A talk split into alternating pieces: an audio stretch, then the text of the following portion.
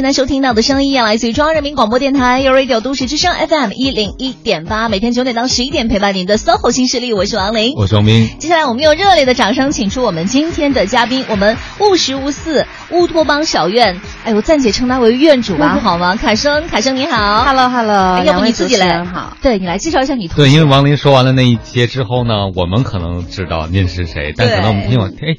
这个什么叫乌托邦小院？还五十五四，这是什么意思呢？给我们解释解释。对，呃，其实五十和五四是两个院子，然后它在那个东，一个在东四五条，一个在东四四条。嗯，呃，五十的话是我在去年三月份开的一家私房餐厅，然后五四的话呢，现在它是一个 L B N B 加酒吧这样的两个小院儿。哦，是两个小院，那你是院主吗？我说 没错，是我是院主。嗯。哎，其实说到小院子呢，我觉得在北京这真的是一个特别独特的旅游资源和景点。我觉得好奢侈哦。哎，你会发现这夏天到了吗？我出来的时候发现这车上全是好多小朋友，好多人放暑假了。嗯。然后这家长带着来玩，可能他们到北京就会觉得说去哪儿啊？你听他那个爸爸妈妈跟小朋友讲，可能大家认识的那些景点还都是传统的，一生要去一次的那种地方。但实际上，我发现在北京有越来越多非常非常有特色的，就是可能在别的城市找不到的。比如说像小院子这样的旅游的方式，或者体验的方式，或者胡同游啊，等等等等，大家都挺喜欢的。为什么是叫这两个名字呢？五十五四，然后乌托邦小院。嗯，其实乌托邦小院是别人赋予的，之前没有这名字，就只是五十五四。对，然后五十的话，其实。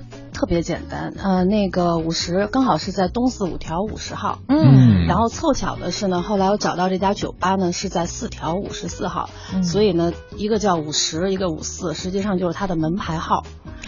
哦，这样啊，对 对，有很多人问我为什么叫务实，为什么叫五四？对，然后我就觉得，其实我们很多时候会给很多的自己要做的事情，或者是地名，或者自己的这个品牌，呃，用一些这个呃有意义的东西。但我觉得，其实当它随性一点可能会比较好，嗯，所以的话，可能是我比较懒，所以直接就把五十五四，然后变了一个音，然后变成了两个小院的名字。哦，那如果是用门牌号来命名的话，我今天就是二了。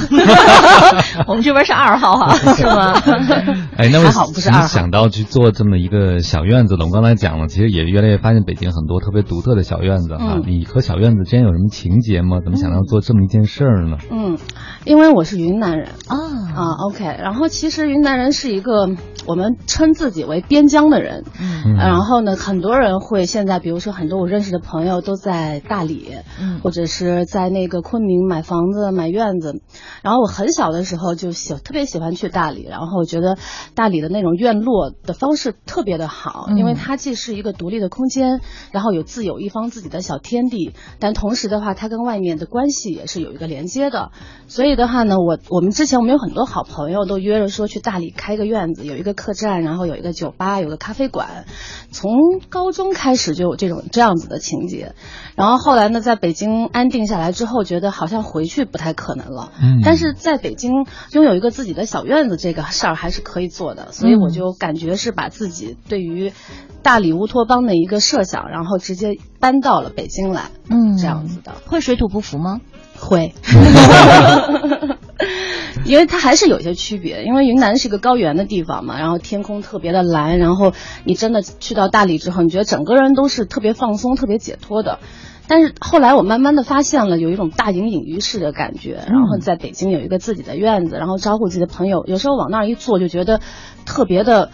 就是有幻觉，不知道自己是身处于北京还是身处于大理。嗯，所以很多朋友来，他们会很高兴，因为有一个院子让他们待着。嗯，而且其实北京的胡同有很很多年的历史了。对，嗯啊，然后现在其实胡同越来越少，然后据说我们最近可能我们的东四三条到八条之间可能也会有一个改造，但这改造应该是一个好的方向，就是那个政府花钱让它变得更加的好，然后那个更讲卫生什么的。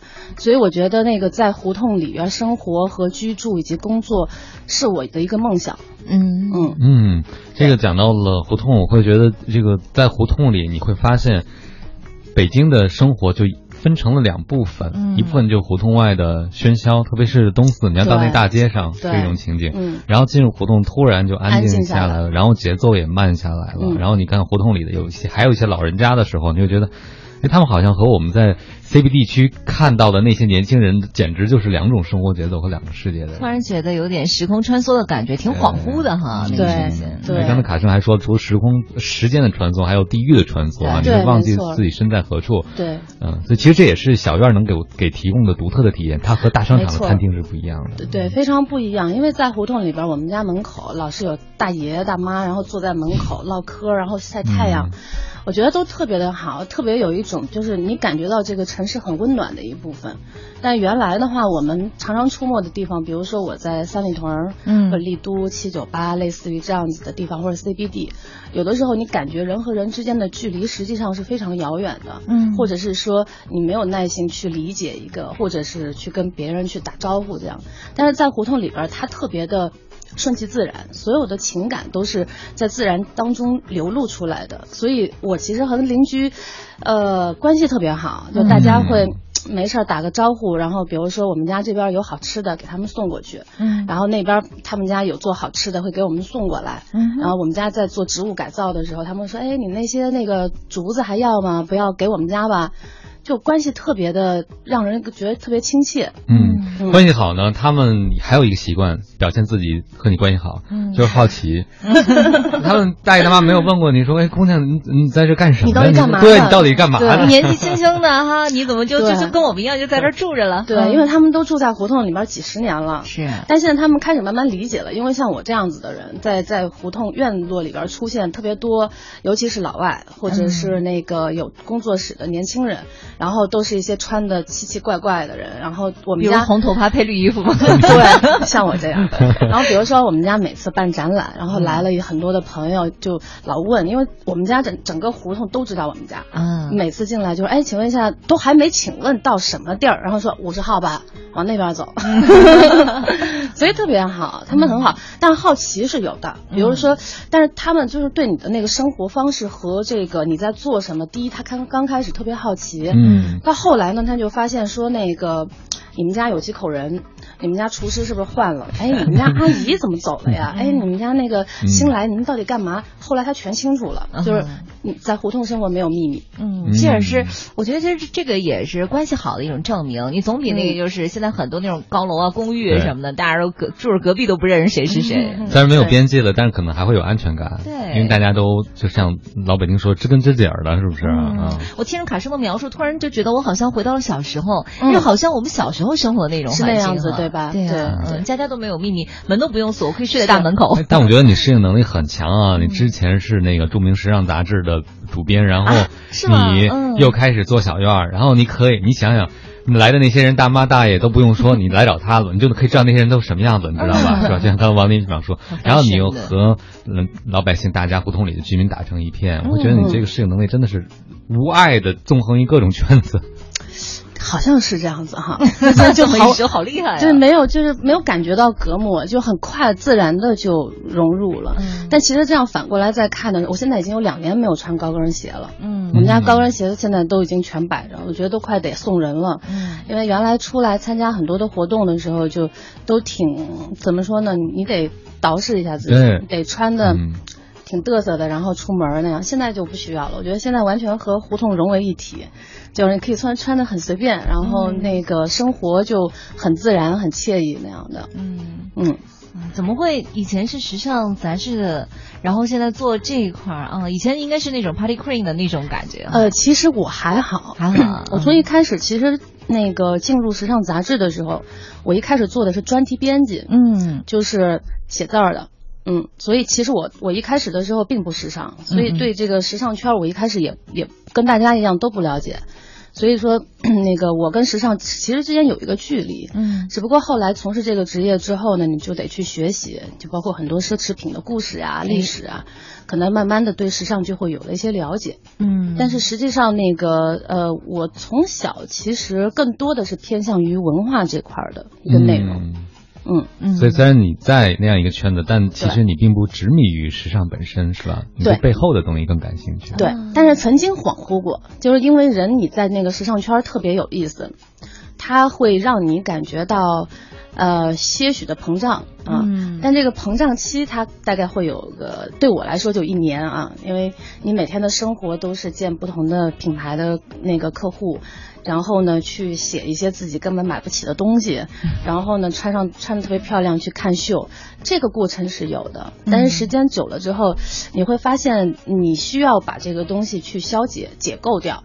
再重新找回到自己的一个状态。嗯嗯，那我觉得有很多人是就是一生都非常享受这样光鲜亮丽的生活。对，有可能会想到金字塔上再走得更高。我现在写东西买不起，但我有一天一定要买起我所有写的东西。对啊，会变成这样的一种动力。付出很大的代价，都要再往上走。对，所以我觉得我见过很多人，大部分的人是呃有有我很多朋友是这样，当然也不是说不好，这只不过是一种生活方式选择的不同。但我觉得那样生活可能会有点辛苦，就你一直把自己架空了，然后。往上走，因为你越望欲望越大，想要得到的东西越多，其实你在追逐的过程当中就会更辛苦一些。没错，其实做的时候，他在现实当中你会遇到很多的困难，而且很多困难是我从来没有预想过的，就完全没有料想到。就比如说那个，呃，的菜怎么样去搭配？那是要保有云南菜的这个所有的风格呢，还是略做的把它做成这个就是？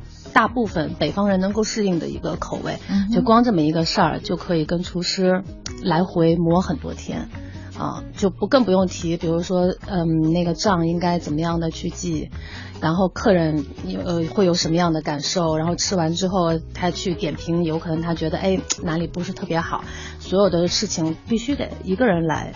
来做管理，就包括那个酒吧那边刚开始的进货渠道，你完全不熟啊，这是完全一个全新的领域啊。你一个做媒体的人，然后从来没有碰到过，就是实体店有那么多琐碎麻烦的事儿，嗯，就所以刚开始做的时候，我觉得天哪，我在干嘛？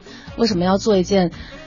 做一件让自己那么糟心的事儿，因为原来做媒体的话，就你比如说采访别人，嗯，别人的生活，哎，听上去也很不错哈，然后也会问他一下，哎，你会在实际当中遇到什么样的困难呀？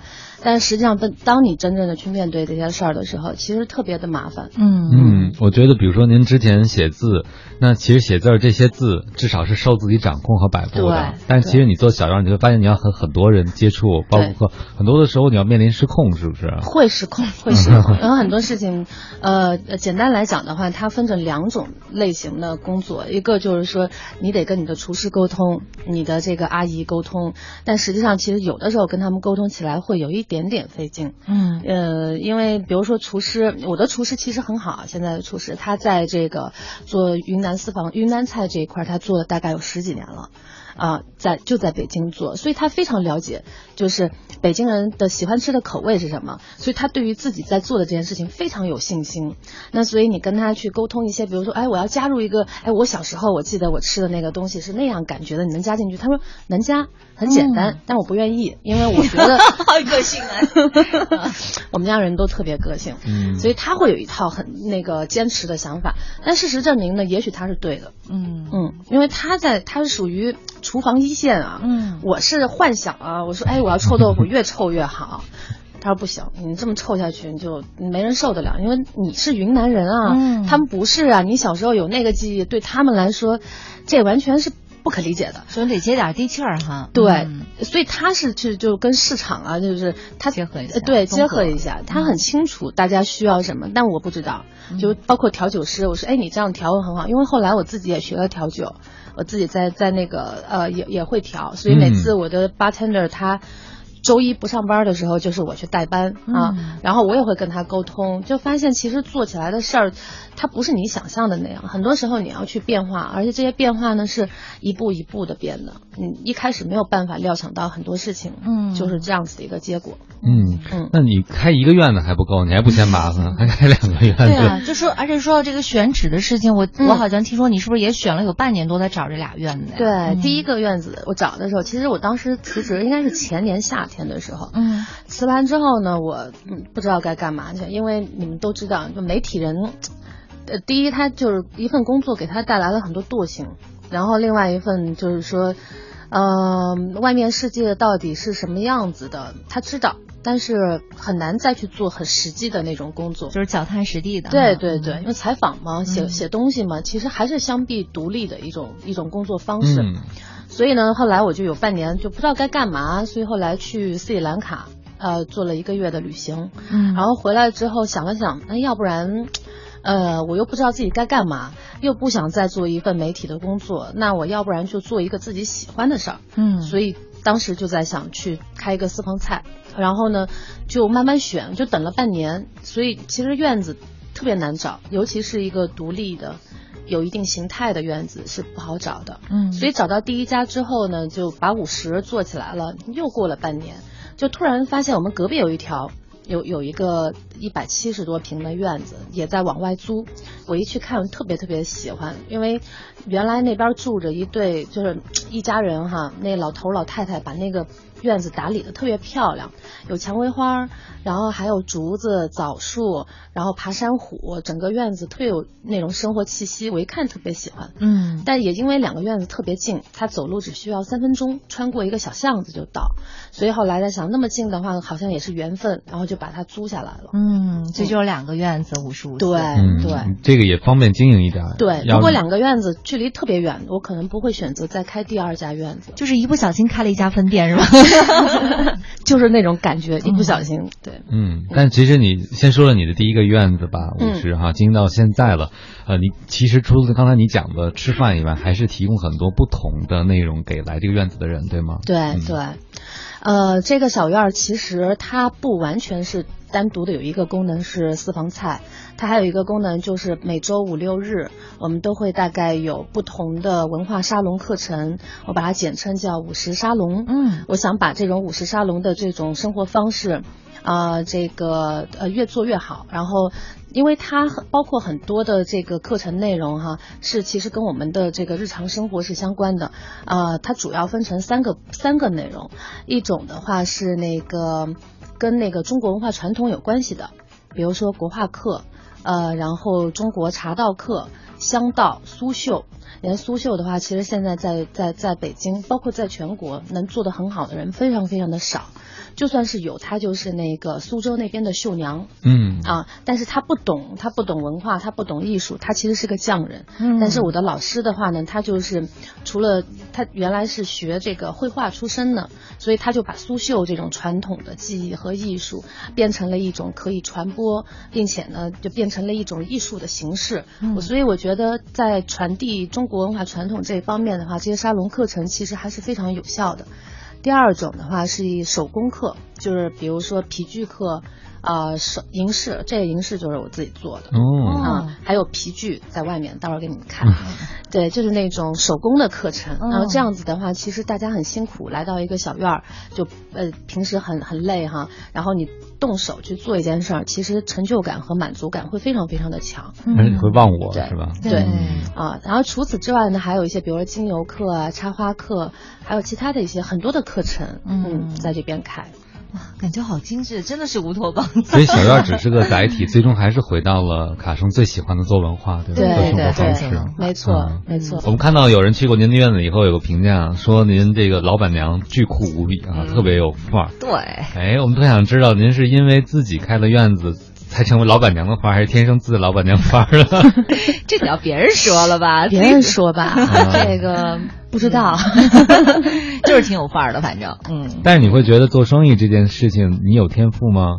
嗯，我我原来以为没有啊，但是后来发现好像也还行。嗯，怎么发现的呢？嗯嗯，因为开小院的时候，一开始因为是处于呃。无论是理想也好，梦想也好，但是，呃，归根到底，它得要有盈利嘛，然后它才能够继续存在下去，才能跟别人更多的去分享你的这样的生活态度。嗯，所以后来逼着自己没办法，得学会自己记账，嗯，然后算钱。原来我是一个算钱算不了的人啊，的财务问我问我什么，我都是嗯，为什么啊？这什么 啊？不知道，不知道是怎么回事。但后来没办法，你就得自己去学习。嗯嗯嗯。结果呢？结果还学的挺不错的。结果还好，其实多亏了现在我遇上了一个好时代。嗯。为什么这么说呢？因为记账的 app，这记账还是另外一个层面，现在也记不好。嗯，这为什么呢？是因为现在很多的互联网平台经济，它发展的比较好，嗯，然后包括说那个媒体人创业的比较多，所以呢。呃，其实大家都是互相帮忙，然后呢做更多的宣传。原来我们是通过可能广播是一个哈，然后很多时候是通过平面媒体这样子的方式。但因为现在最近几年的话，互联网的平台变多了，自媒体公众账号变多了之后呢，大家就就就发现大家就是变成了一个很有趣的一种循环。比如说我采访别人，别人采访我，然后通过这个呃这个宣传的途径就变多了。还有很多很好的合作伙伴，比如说 Enjoy，啊，Enjoy 也是一个非常棒的平台，它是一个。怎么讲呢？就是把很多好吃的好玩的东西放在他们的平台上，然后还有很多类似于这样的平台。我有饭的那个 app 是包含着你如果下载那个 app 的话，它你会看到所有的私房菜订单都可以从上面下。所以像这样子的平台跟我合作的有课程的平台，有吃喝玩乐的平台，现在差不多超过了七八个。嗯啊，所以我觉得每一个，包括现在三联三联 出了一个新的平台叫松果，嗯，他们很文艺。他们的目标是要积攒一万个生活家，嗯啊，就是这样子。这些平台的话，他们很好，因为他们的对接客户用人群。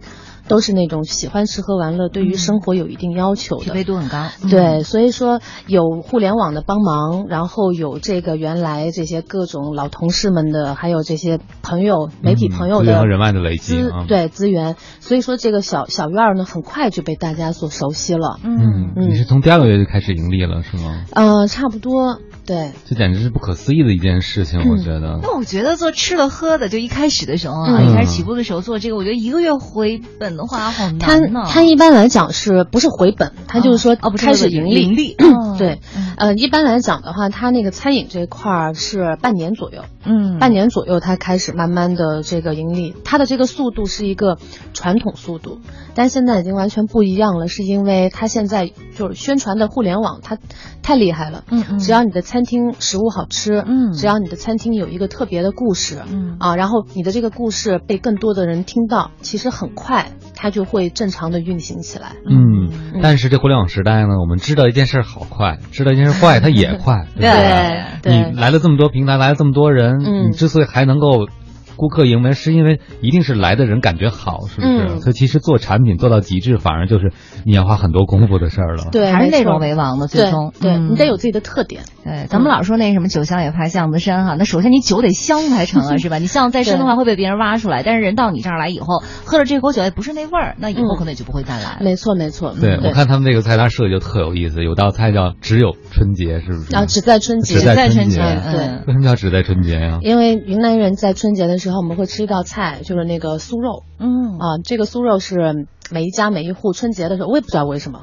他就每一家一到春节，他就得炸酥肉，嗯，炸完以后蘸那个粉吃是吧？对对对，它可以煮，可以煮汤什么的，所以他就只在只在春节吃。所以这道菜呢，我当时给他取名就叫只在春节。嗯嗯，哎，菜名都是你自己起的是吗？对啊，然后取完之后，大家云山雾罩，不知道这是什么菜，所以就会点一下啊。我为什么对这菜？我们家菜不让点，我们家菜是第一它是预约，第二就是说它是呃呃对，就比如说你按你告诉我几个人。我帮助你去准备这几个人的饭菜。嗯，那这个菜的，比如说菜谱是你们来定吗？对，就把平均每人消费告诉我们就行了。对对，每一位多少钱这样子，然后不让点菜，然后就是我们有的时候我觉得我们家挺像黑店的，像吗？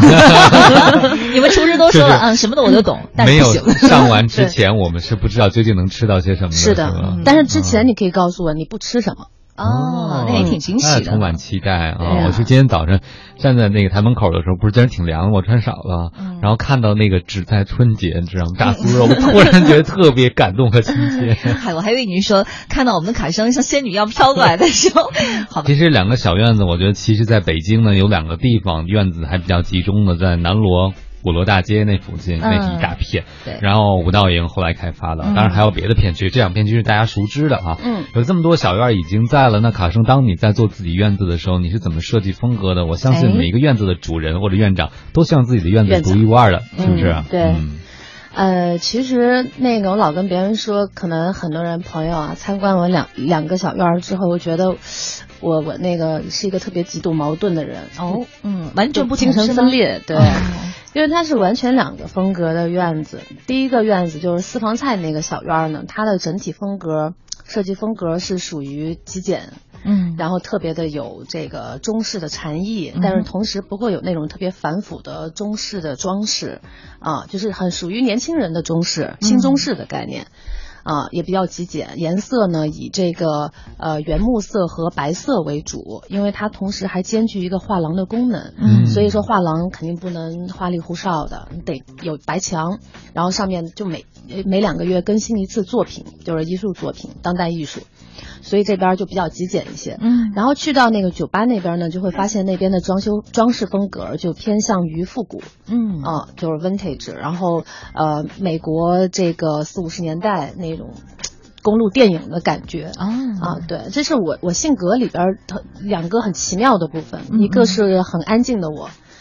然后需要去做一些这个比较这个文化的事情，这样子。然后另外一个呢，就是一个呃很很复古的一个概念，然后略有一点点小小的狂野在里面。所以我那边的墙的颜色都是有有那个暗红色的，是一个房间，然后有一个墨绿色的，然后还有一个是灰色的，嗯啊，然后地砖的话都是那个西班牙的那种花瓷砖。啊，然后还有一个主体的那个大梁上面是那个，就是打开之后。老式的院落，它不是有那个梁嘛？啊，然后再加上一个有一点新古典的这个灯具，啊，所以它它出现的那个状态的话，就是更复古一些。嗯啊，颜色特别的浓烈，然后好多朋友对比强烈哈。对，去酒吧那边当做是他们的摄影棚拍摄，现在很多杂志都拍过。他们说，哎，卡申你在北京的这个城区里边给我们搭了一个摄影棚，嗯，你知道为什么吗？是因为它颜色特别的饱和，嗯嗯，摄影出来的结果特别好，撞色。各方面，然后还有那个地板，嗯，然后另外那两个小房间还有自己的名字，嗯，就是那个红色的那个房间的话，就叫做大卫林奇房间。然后这个房间其实它的设计理念是什么呢？就是我当年大概五六年前吧，去美国的时候，然后我们当时是从那个呃西海岸的 L A，然后驾车到那个嗯 Seattle。就是西雅图，然后这一路就都有要深夜驾车，然后驾车很累嘛，辛苦，然后就在那个 motel 的那个呃 那种汽车旅馆住下来。啊，我给我印象深刻的是有一次，大概是在这个呃中途的时候，过了一个很小的一个小城镇，然后有个 motel 进去之后，我特别喜欢那个房间，它就是红色的丝绒房，就是红色丝绒的那个窗帘儿，然后有一点哥特的那个地板啊，然后那些。家具稍微有一点老旧，但你能感觉到它是有很好的这个质地的，然后一下子让我想起大卫林奇的这个《穆赫兰道》的那个电影来，也就那种在路上的感觉。所以就是这边的这个酒吧就沿袭的是这种美国公路电影的风格，然后略带一点 vintage。嗯，所以那个上节目前卡生给我看照片的时候，我觉得他的那个五十那个小院就是当画廊的啊，还有私房菜餐厅就是。静水深流的感觉，哎，然后另外那边的撞色的那个就是暗流汹涌，你知道吗？好哥特是吧？对，因为它还有个酒吧嘛，同时那两个房间中有一个还是 Airbnb，是可以住宿的，对不对？对对对。然后其实现在是一个老外住在里边，对，一个一个英国人，嗯，对，我觉得他真的是挺聪明的啊！你想想，因为我估计很多老外能够亲身体验胡同里的，而且又不是。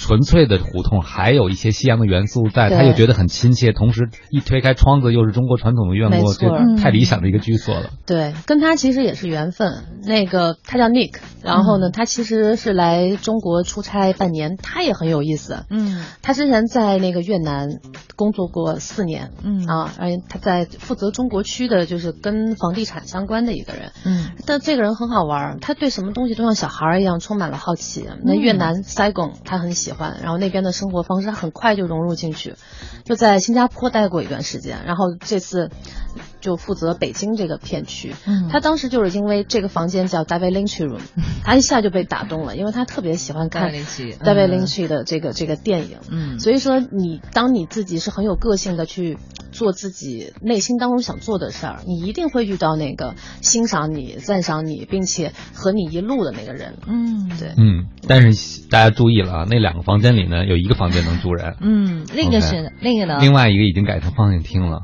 对，哦，改成放映厅了。对，我昨晚上正在享受我新装的这个这个大屏幕，嗯，还有那个超棒的音响。哇哦，嗯，是改成放映厅完以后呢，是要对外的，是不是？呃，它是这样子，其实我们改完之后哈，它一下他。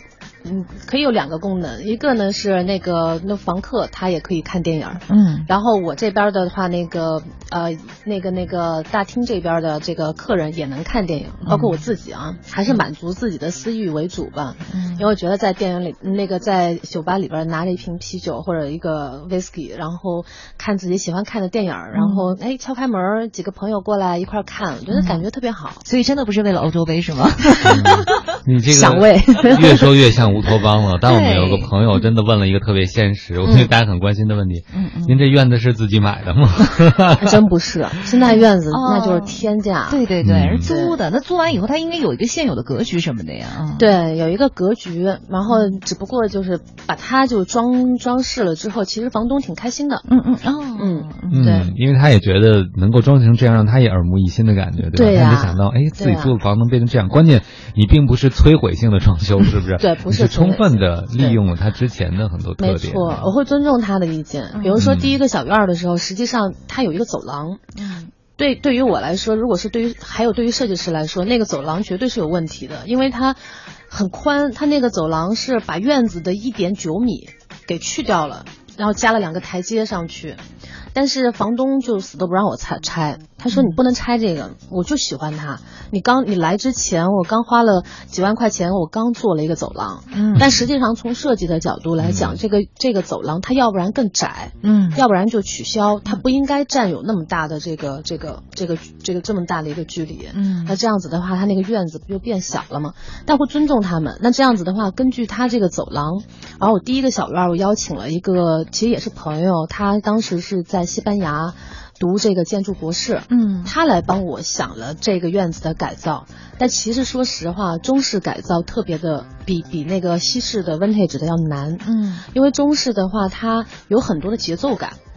就是要去掌握，就包括我们家那个瓦片，两个瓦片对接，然后变成一个，嗯，一个一个的这样子垒垒起来的一个装饰的这个墙壁，就这些都是需要去设计的。所以我第一个院子是朋友帮我做了设计。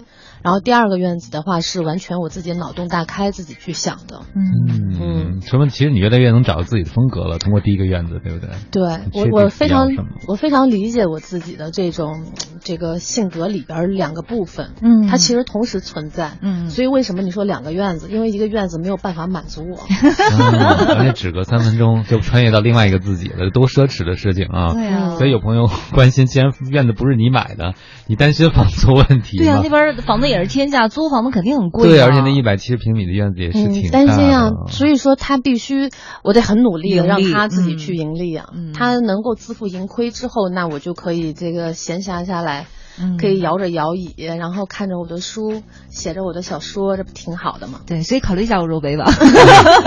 所以听听上去，卡生你并没有指着这两个小院子发财，是不是？发财千万不要做实体店。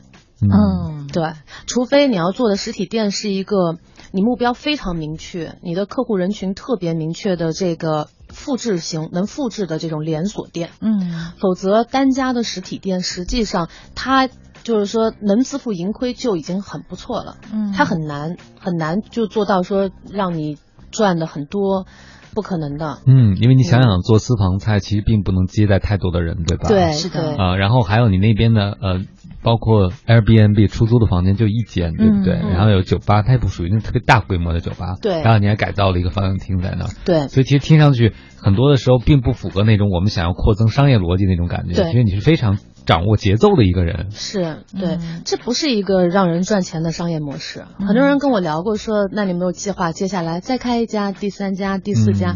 我说够了啊！对我现在来说，它的功能性已经 OK 了。嗯，如果再做再做的话，第一我在重复啊，第三会耗费，第二会耗耗费我更多的精力。嗯，然后呢，我觉得接下来应该想想怎么样去有一个赚钱的商业模式。嗯，但这两个院子呢，就是能让朋友们开心，能让我自己开心，让我处于一个呃衣食无忧的这样的生活状态。然后这样子，人应该先闲下来，嗯，才能有创造性。嗯，就先自给自足，然后再去想怎么样。关键你再开，你得人格多分裂。这个就需要王老师从专业角度来分析了，赶紧帮我分析一下 多重人格，对不对？是他已经成了某种程度的据点了，是吧？对，没错。嗯，你是怎么做到让这些人能够把这儿当做据点呢？这是和你个人的魅力有关系吗？没有魅力，跟个人有点关系，应该。因为其实大部分刚开始过来的人都是朋友，对。然后当时我自己的圈子有有点杂哈，嗯，当然媒体圈儿，然后呢艺术圈儿，嗯，设计师圈儿，然后这个设计师圈儿差不多就时尚圈儿吧那块儿，然后还有一些做文化的一些朋友，嗯，所以他们都是挺支持我的，所以我觉得特别感谢有这么多很好的朋友。对，在创业初期的时候，能能帮助我。嗯嗯，像你办的那些展览，呃，会有销售的这个目的在吗？比如说的，画展艺术品是可以售卖的，是吗？可以售卖，对，也也曾经卖出过去一些。啊，因为我做展览的和那个画廊有本质的区别，因为画廊它是更专业化一些的，并且的话它是跟那个艺术家去签合同的嘛。然后我这边的话就是我更想要的去做去呈现艺术的更多的可能性，因为有很多很好的艺术家，他的作品可能相对比较敏感。有的艺术家呢，就是没有名气，刚刚出来。那这样子的艺术家，可能那个画廊他会观察一段时间，他不会去签这些艺术家。但我这边就是没有这种完全的销售压力，嗯啊，更多的就是大家做一个 party，来一个 B B Q，这个烧烤，然后把朋友们聚在一块儿聊聊天，看看最近都在干嘛。嗯，所以的话呢，我会倾向于做很多的年轻的艺术家，他们有做摄影艺术的。也有做这个新水墨国画的，还有当然还有这个当代带这个油画作品的都有，每一次都会不尽相同。我听明白了，就是没有门槛，只要老板娘喜欢就行，是这意思吗？对，嗯，太任性了这个。但是考虑到老板老板娘的出生年月份，应该出生月份啊，主要是应该门槛还挺高的。刚才老聊聊这个星座问题，嗯，哎，不过这给了很多人一个带着作品来认识圈子，认识更多人，更多人认识自己做作品的一个机会，对吧？没错，对我那边其实有很多很多的机会，就包括老师，就是这些五十沙龙的老师，他们可能刚开始的时候，有的是初期的时候没有想过自己做自自开这样的一个班的，然后后来慢慢慢发现说，哎，还有这样的可能性去跟别人分享自己的专业知识。那对于艺术家来说，他也是一样的，就是因为他们可能你单纯的混一个纯艺术圈，其实那圈子特别小。嗯，策展人、评论家、画廊廊主，呃，或者是跟你一样的这个艺术家，无非就这几种人群出现，或者是说艺术媒体。他就五类人嘛，但实际上在我这边做展览的这些艺术家，他可以认识的这个广度就深了，因为他可能有媒体，但他不是做艺术媒体的，他是做时尚媒体的。那做时尚媒体，有的时候他也会对艺术有一种全新的认识，就比如说，哎，艺术怎么跟时尚怎么样结合啊，或者给他们艺术家一个交流的机会。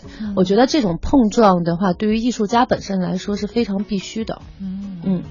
因为有的时候艺术家就生活在像你刚才说的那些小圈子里边，圈子很小，并不知道外面的世界是怎么样子的，这也是互相激荡的过程。对，就提供了这么一个平台，大家可以碰撞出来一些新的东西。嗯，但其实做这些事情，我听的感觉，其实商业的没有什么商业气息，是不是？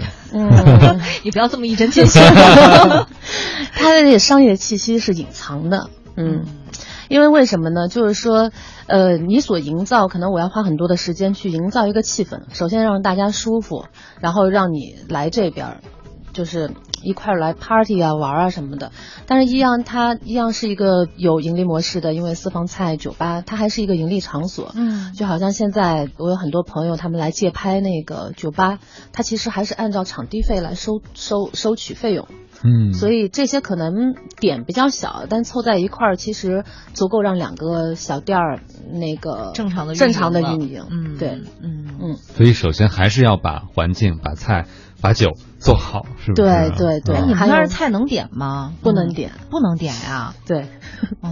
因为点菜很麻烦的，最大的一个麻烦是什么呢？就是厨师头一天他必须全部备好菜，然后你要吃什么点什么。嗯。但是我们这边的话，新鲜食材嘛，呃，除了这个云南的那个牛肝菌，嗯，呃，和那个臭豆腐，还有松茸，类似于这样子的，就很很名贵的，必须从云南进过来的，包括米线。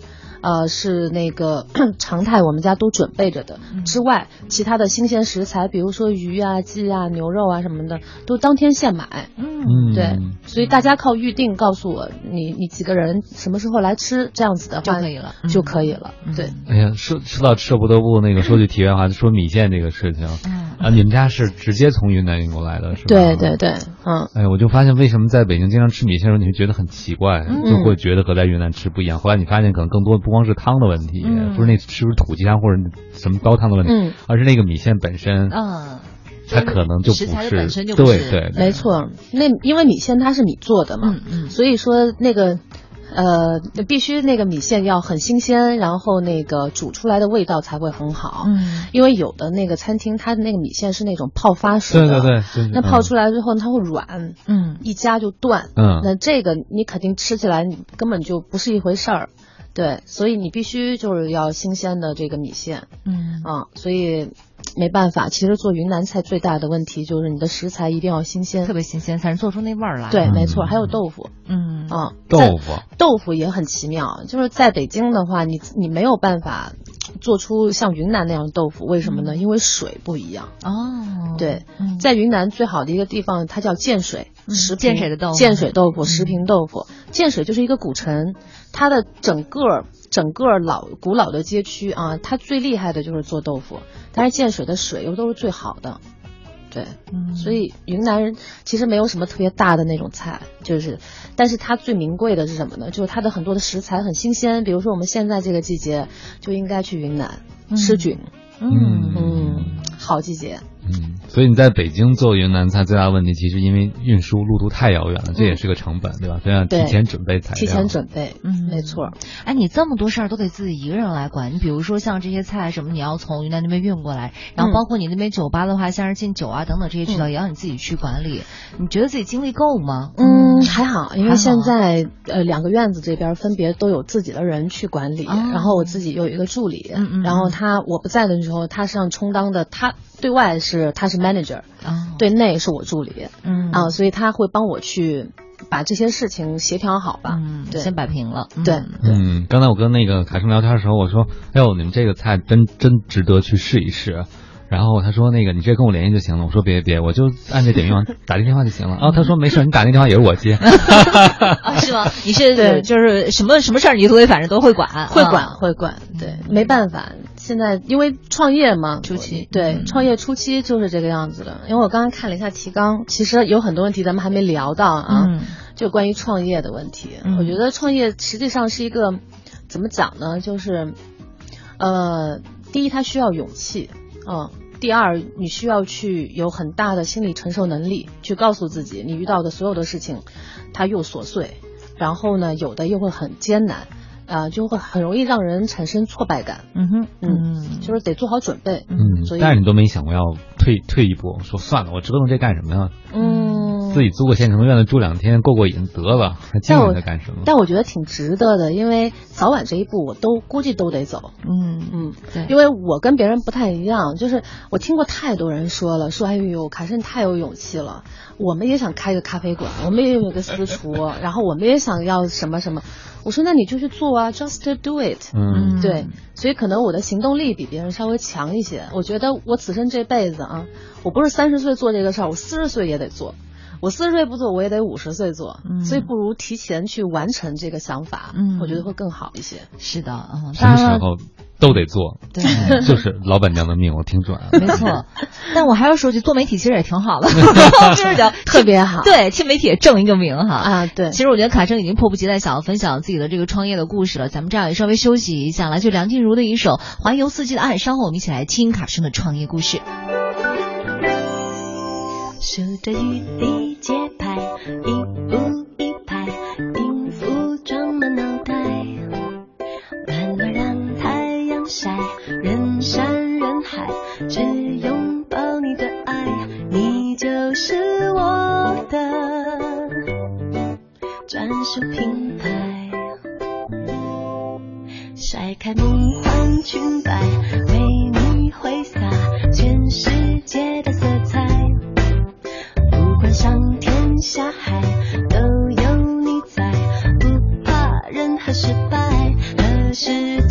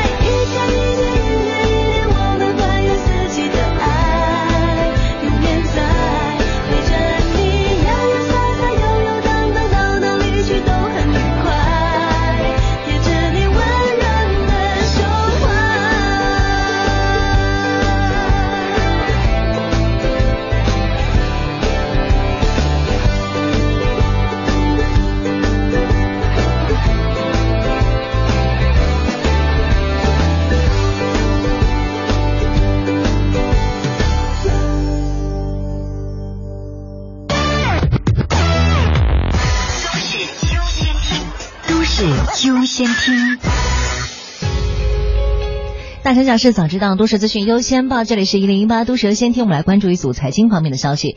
英国脱欧影响从上周五延续到本周，昨天人民币对美元汇率继续大跌，银行间外汇市场人民币汇率中间价为一美元对人民币六点六三七五元，创下二零一零年十二月以来的新低。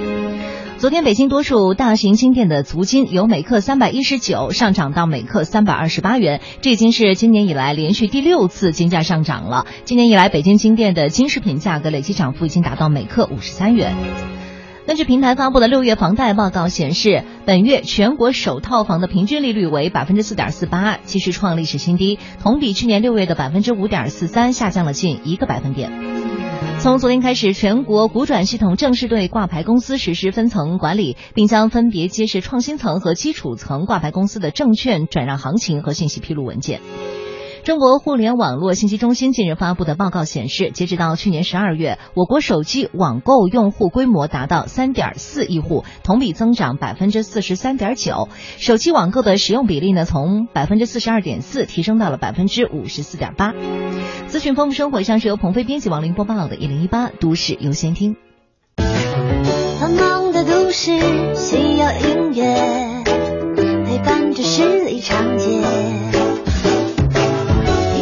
生活，听听我的广播，每天有很多颜色，都是之声。生活听我的 FM 一零一点八，这里是 U Radio 都市之声 FM 一零一点八，您现在正在收听的是 SOHO 新势力。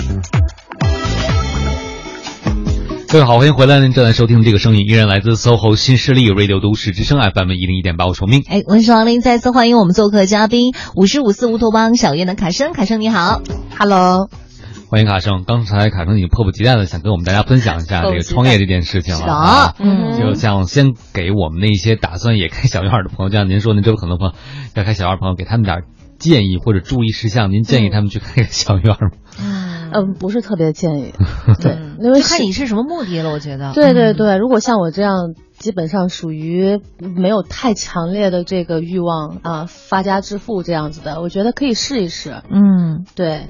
因为就比如说很多人，你看都有梦想啊，就是开咖啡馆、那个民宿和酒吧。我觉得，我不知道为什么，你们知道为什么吗？啊，就每个人都有这样子的梦想。反正我周围朋友跟我说的时候啊，至少他们跟我说的时候，第一个他们觉得自由，嗯，对。第二个呢，可以给朋友。有个聚会场所，像卡生刚才聊的。嗯，那第三个呢，就是不用被别人管，自己可以管别人，就可以雇个什么。他们一般都会说我要雇个咖啡师，因为女生会雇个帅的咖啡师，你知道吗？嗯，后续我就不知道了啊。还有一点啊，可以自己喝呀。对，这特别 这个很好。对对对对，我我我那个开酒吧，其实里边还有一个原因，就是我自己很喜欢喝酒。哦，对，但是你刚开始的那一个月根本控制不住，特别开心，就天天喝，天天喝，就来朋友就喝。你知道我们现在我们家那个住客啊，那个 Nick，嗯，他那天很郑重其事的跟我说，他说卡生，我发现了一个很严重的问题。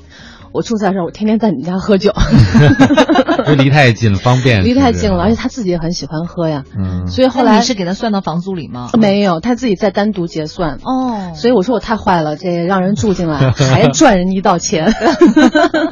对，这开玩笑啊。对我来说的话呢，就是 真是很害怕，就是你自己的兴趣爱好一旦实现之后，你在里边无法自拔。嗯，所以到后来，我现在就刻意的让自己，我尽量不喝。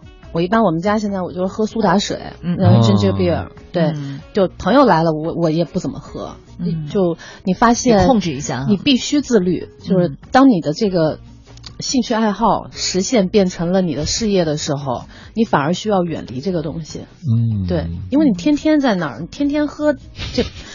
估计 三四个月就不行了，所以你要是照着那会儿那形式，本来你其实可以一周就盈利了，估计都是被你自己喝了，所以一个月才盈利。对对对，这特别吓人。你看那我们家酒瓶子，就尤尤其是单一麦芽威士忌。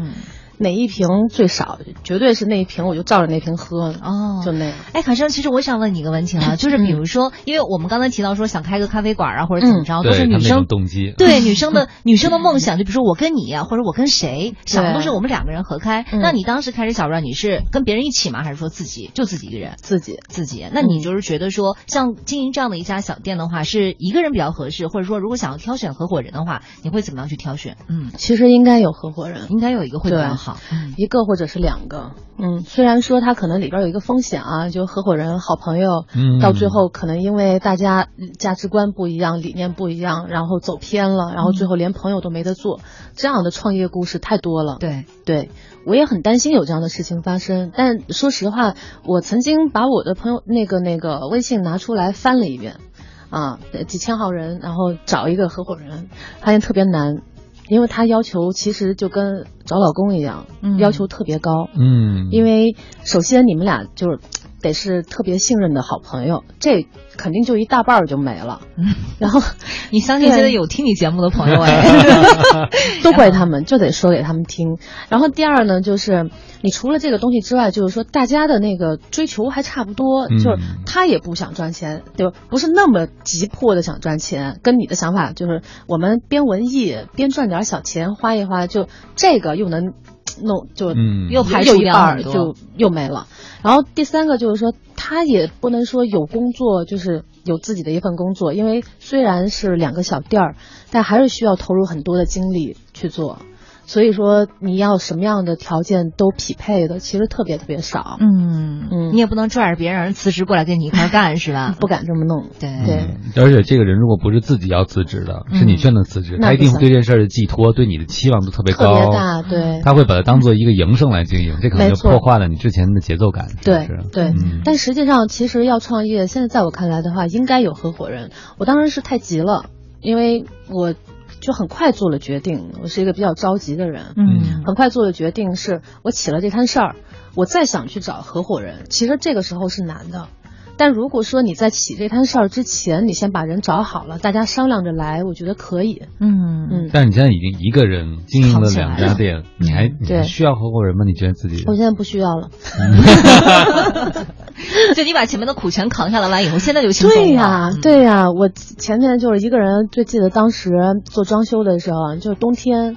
就我得跟那个包工头去聊，说，哎，我这需要什么？就大冬天的特别冷，那水泥都干不了的那时候，对我把前期苦钱掏了，苦吃了，等等那个全成了再找合伙人，我心里面对也不对啊，这个那。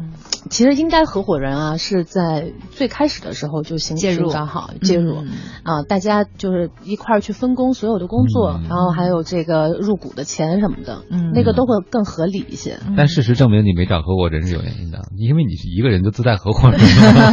对啊，身子里藏了两个性格的人啊。对对对。那你现在坐下来了以后啊，等于你呃现在因为要经营两个院子嘛，然后你还要做一些其他的事情，那肯定是要再招一些你的小伙伴一起进。进来了，对对，那这个招小伙伴呢，你又是怎么样去挑选人，怎么样跟他们去进行合作和管理的呢？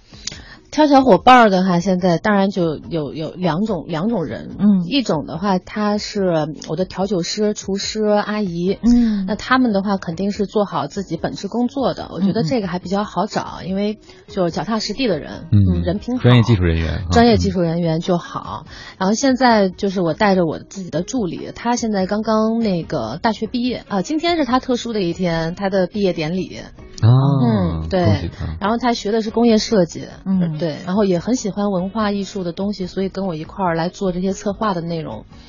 对，然后接下来我想再做的一件事情是我们那个五十公众账号，嗯，然后呢需要一些那个编辑文字类的，包括视频类的，啊，后期类的。介入，所以这个的话其实是更需要去挑选的这样子的这个合作小伙伴。嗯，对，现在我们差不多在进行，然后呢，那个现在还得顺一下每个栏目，然后想法最终要做到什么样的一个一个东西。其实也是也是在尝试做一个自媒体，嗯，对，所以不能浪费了我之前做媒体的经验，对，再把这个东西再捡起来，我觉得可以玩出很多好玩有意思的事儿来。哎呦，王老师，你看人家这个是就跳，就算跳出来了，老本行也不忘是吧？该有的东西还得抓。都是那个用到了坑节上。对，你看想他做这个院子，从媒体圈开始做院子，其其实院子是一个媒体，你发现了吗？发现了，它是个实体的媒体，是吧？对，就很多文化，很多人在这儿的圈子的碰撞，包括交流。它有点像沙龙的感觉，对，然后又新生成了一个新的新媒体，有自媒体，就是以这个院子的自己的氛围、自己的圈层而形成的媒体，对吧？没错，这说的特别对，因为我就想让这个线上和线下它这个互动和转起来，因为我们现在能看到的很多的公众账号和自媒体哈，它可能阅读量很大，嗯，但是呢，一旦涉及到销售。涉及到广告或者涉及到线下活动的时候，它的这个转换率实际上是不高的。就是说，看你东西的人有可能就是宅男宅女，他喜欢看，但是他呢活动没有活动能力，嗯啊，一方面可能他在经济上会有一些困难，或者是说他就不喜欢出来参加活动。但是现在由这个线下的这个五十小院儿聚起来的这些人，首先他已经保证他的那个活动力是很强的，嗯，就是他愿意去尝试不同的生活方式，他喜欢去结交新的朋友。那这样子的话，再把他变成你线上的一个读者，呃之类的话，那将来可能又有很多的事儿可以一块儿做。嗯，就是你的粉儿全是行动派，不是僵尸粉，他们能动起来是吧？对对对，就是这些真人有可能你。在每个周末都可以看到，或者在某个周末就是可以看到他的。对，我们最后就都成为朋友了。是的，嗯，好了，十点四十三分了，我们也还是稍微休息一下。来自于林一峰的一首《游子意》送给大家。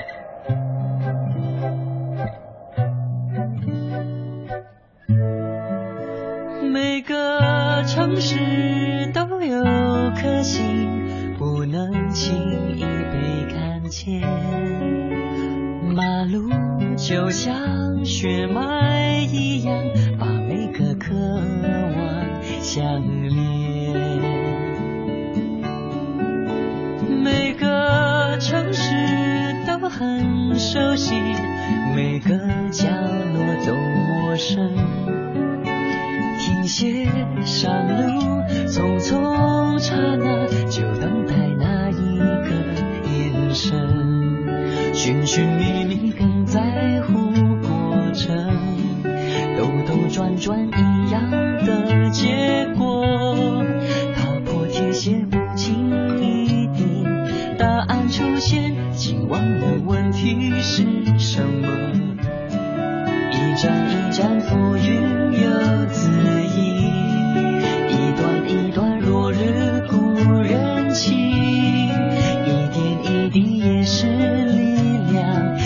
是牵绊，不是别人，都是自己。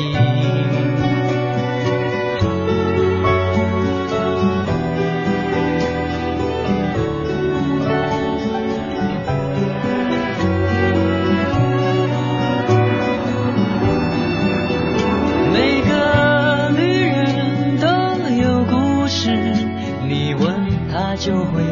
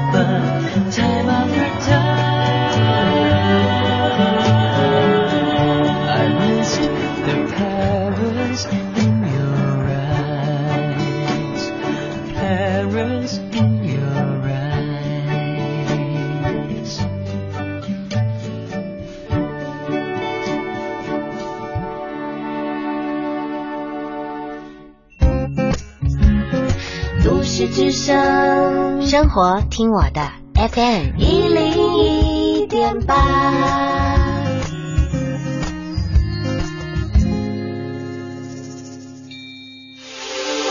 这里是 U Radio 都市之声 FM 一零一点八，您现在正在收听的是 SOHO 新势力。好了，时间到了，十点四十七分了。您现在收听到的声音也来自于中央人民广播电台 u Radio 都市之声 FM 一零一点八，九点到十一点陪伴您的 SOHO 新势力，我是王琳，我是王斌。再一次欢迎我们今天的嘉宾，五十五四乌托邦小院的卡生，卡生你好，你好，欢迎卡生。我特别想问代表文艺广大文艺青年啊，问你一件事儿。对，你是从媒体平台出来，又做实体，做小院，现在可能会做一些新媒体的工作。如果一个文艺青年真的是想追求很有调性的生活的话，他可以一下子，比如说就投入到一些非常文艺的事情，比如开一个小院。刚才我们讲了，你讲了很多现实问题，但是他该怎么规划自己的路径呢？如果想过上那样。可能很多人想过像你这样范儿的生活吧。OK，其实分两个层面来讲，我觉得在梦想实现这块儿的话，首先得很明确自己喜欢什么，要做什么，这是得明确的。第二呢是不能特别好高骛远。嗯。就是靠这个纯粹的这个文艺作为营养，或者说生活的唯一的一个安慰剂，我觉得这个不行，还得考虑很多的很多现实问题，比如说你前期的投入资金是多少钱。啊，你的预算是什么样子的？你要做一个什么样的店？你开在什么样的地方？然后这个地方它的定位人群是什么？然后这个店的特点是什么？你如何去报道和宣传？其实，文艺只是一个由头。就很很严肃的讲，但但是文艺不能当饭吃，嗯，就你不能老飘在天上，对你还得你想到这些事儿的时候，必须要特别落地。但是我我是这么认为文艺的，我觉得不知道为什么近几年就是文艺这词儿好像越来越越来越伤人，就被用烂了。对，就觉得就特别的怎么讲呢？它从一个完全的褒义词变成了一个中性词，最后略带有点贬义这样的感觉啊。但实际上就为什么呢？就是文艺。让容易让人造成一种什么感觉呢？就是不落地，这些不用吃饭的，对。但实际上，一旦要做实体店，我觉得先行的应该是你的一个理理性的角色在里边啊。文艺是什么呢？我觉得对我来讲，就是文艺是你自己的事儿，嗯啊，你不不麻烦别人，你自己给自己营造出来了一个阅读的时间，但是。文艺绝对不是卖弄，就是把这个东西说，哎，我今天看了一个什么什么样的书，谁说了什么什么。我现在越来越不这样了，就是看书是你自己的事儿，它是你自己呃精神世界成长的一个营养。但这个营养，当它和现实碰撞的时候，你必须要放下所谓的文艺的那个概念，哎啊，很现实、很理性的来面对你要遇到的问题。嗯，所以开店或者做很多的实体的店的这种状态的时候，纯文艺是不行的。对，就你的文艺。其实嵌到你的骨头里了，而不是说我是外面穿的一件衣服很文艺，或者是说我表现出来某种形式很文艺。嗯，因为我觉得文艺青年，我我们家住在那个跟鼓楼东大街离得比较近的地方嘛，我们那后边的胡同以前都是一些大排档那种什么山西刀削面之类的，现在突然开始，我不知道是不是受这些院子文化的启发，嗯一些之前卖羊汤的门脸被开发成了，比如只有六个座位的烧烤馆，特别洋气，都是高脚凳，你知道吗？然后还有条高脚凳。吃烧烤能那烤串儿，对呀，有啊，串儿啊，那个。有啊，我有朋友开三四个座位的那种小的咖啡馆，特别极极小的酒吧咖啡馆，就非常精致。但是有时候你会发现他们的老板换的很快，对，就是他们很想象说我就就就小而美就开始了，但是可能没有卡森这么好的一个准备。我就想问你，你之前有想过这个院子要是不盈利，你打算养多久可能会放弃吗？嗯。我我我有摩羯座那那那个 感觉，不要指我，不要指我，不摩羯的。为什么呢？就是呃，我前期想过最坏的打算。嗯，最坏的打算是什么呢？就是说，比如说我第一个小院开的时候，我当时的那个格局是，呃，现在那个书房啊，原来最早的时候是 L B N B，嗯，然后一半是私厨，一半是 L B N B。我已经想过最坏的打算了，就是因为。有很多人做 Airbnb 嘛，这个可能不赚钱，但一定不会让你就是，嗯，铺盖，你知道吗？啊，就不会 不会饿死，不会饿死。所以说我当时就是说我我那个状态好一点，就是我把一半做成 Airbnb，那至少。养小院儿租金没有问题啊，我可以不盈利啊，对吧？嗯啊，但是后面呢，一个月之后就马上被我改成了书店了，因为两个原因，一个是它和私厨和那个展览那边的那个性质是冲突的。对，因为我有一次第一次、第二次开展的时候，我那个展览哎不好了。然后那个时候住了两个外国人在我那儿，就那个那个呃书房那个房间啊。嗯。然后我离开展还有一个小时之前，那俩老外从长城上下来了。嗯。一身汗，必须洗澡。那那女孩从众目睽睽之下，那裹着浴巾从那个 卫生间那边出来。然后我一下我就能意识到了，就是我如果要很好的百分之百花精力、孤注一掷的去做这个私房菜和这个画廊的这种经营的话。这这边是不能用这个 Airbnb 的形式的，所以我马上就把它改成了一个书房。嗯嗯，明白了。然后展览就都放到那边去了。呃，展览还是在这边，在在这边。对，因为它那个院子就是说中间是一个正方形小院儿，嗯，然后两边它是通的，嗯，所以的话呢，就是你要如果这边办展览，然后你那边突然回来一个从长城回来要洗澡的，对，有人，这就麻烦大了。嗯。所以你看，在经营的过程中，还有很多要随时改变的，就根据市场、根据环境、根据别人的需求。所以文艺真的像卡上说的，它是一个人的事儿，但它如果你要真的把它变成一种商业行为，它又不是一意孤行的事儿，对不对？一定要考虑到别人，是吧？对。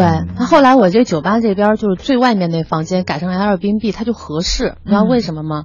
因为酒吧的营业时间是晚上这个七点到十二点啊，或者一点左右哈。那白天这个人他就是完全可以享用这个院子的。但如果说我私房菜这边，我整天都是活动，然后别人会觉得住着特别尴尬。嗯，所以说可能吵。对，在创业的过程当中，随时得调整步伐。嗯啊，而且你很多时候你不知道你这个调整是。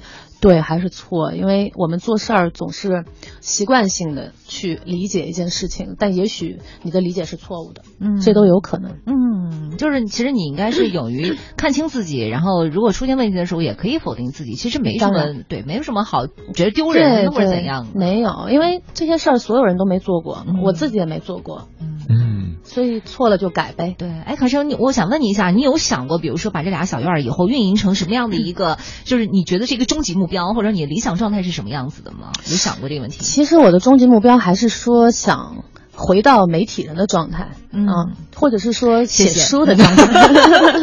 嗯，对，因为这个才是我自己最擅长的，嗯，写书。写小说，所以我觉得，呃，开这两个小店还有一个有趣的地方，你会遇到无数有趣的人。嗯，因为我想写小说的时候，第一本小说特别早，那是在十年十十年前，就是我上大学的时候出的第一本书。嗯，那那个时候写的东西和现在写东西就完全不一样。那个时候没有生活阅历啊，所以很多东西你都是从书上看来的。嗯啊。就写的构造出来的，对，写的很文艺，但是很虚假。现在，但现在写东西就很很脚踏实地了，因为你身边真的有很多的故事，很多的素材，嗯采撷不尽的这样子，真实的故事。对啊，所以我觉得我最后我的状态是什么呢？我觉得这两个小院儿它可以自己正常运营下去。啊，就 OK，嗯，然后我希望的是自己还有更多的时间能写出一部好的作品来，嗯，啊，这个其实变成了我更更大的一个梦想。原来到最后的话，我们需要变成一个作家，所以我们去吃饭的时候 一定要折腾点事儿出来，争取被他写进去。这可以有，对对对，所以对我待会儿陪你再多聊会儿。十点五十六分了，今天也特别感谢凯生做客我们的直播间，谢谢。希望我们的两个小院子能够运营的越来越好，谢谢。对，文艺来源于文。文艺来源于生活，高于生活，但首先是来源于生活，对吧？没有生活的文艺，我觉得其实有的时候其实是抗拒生活的真相。是的。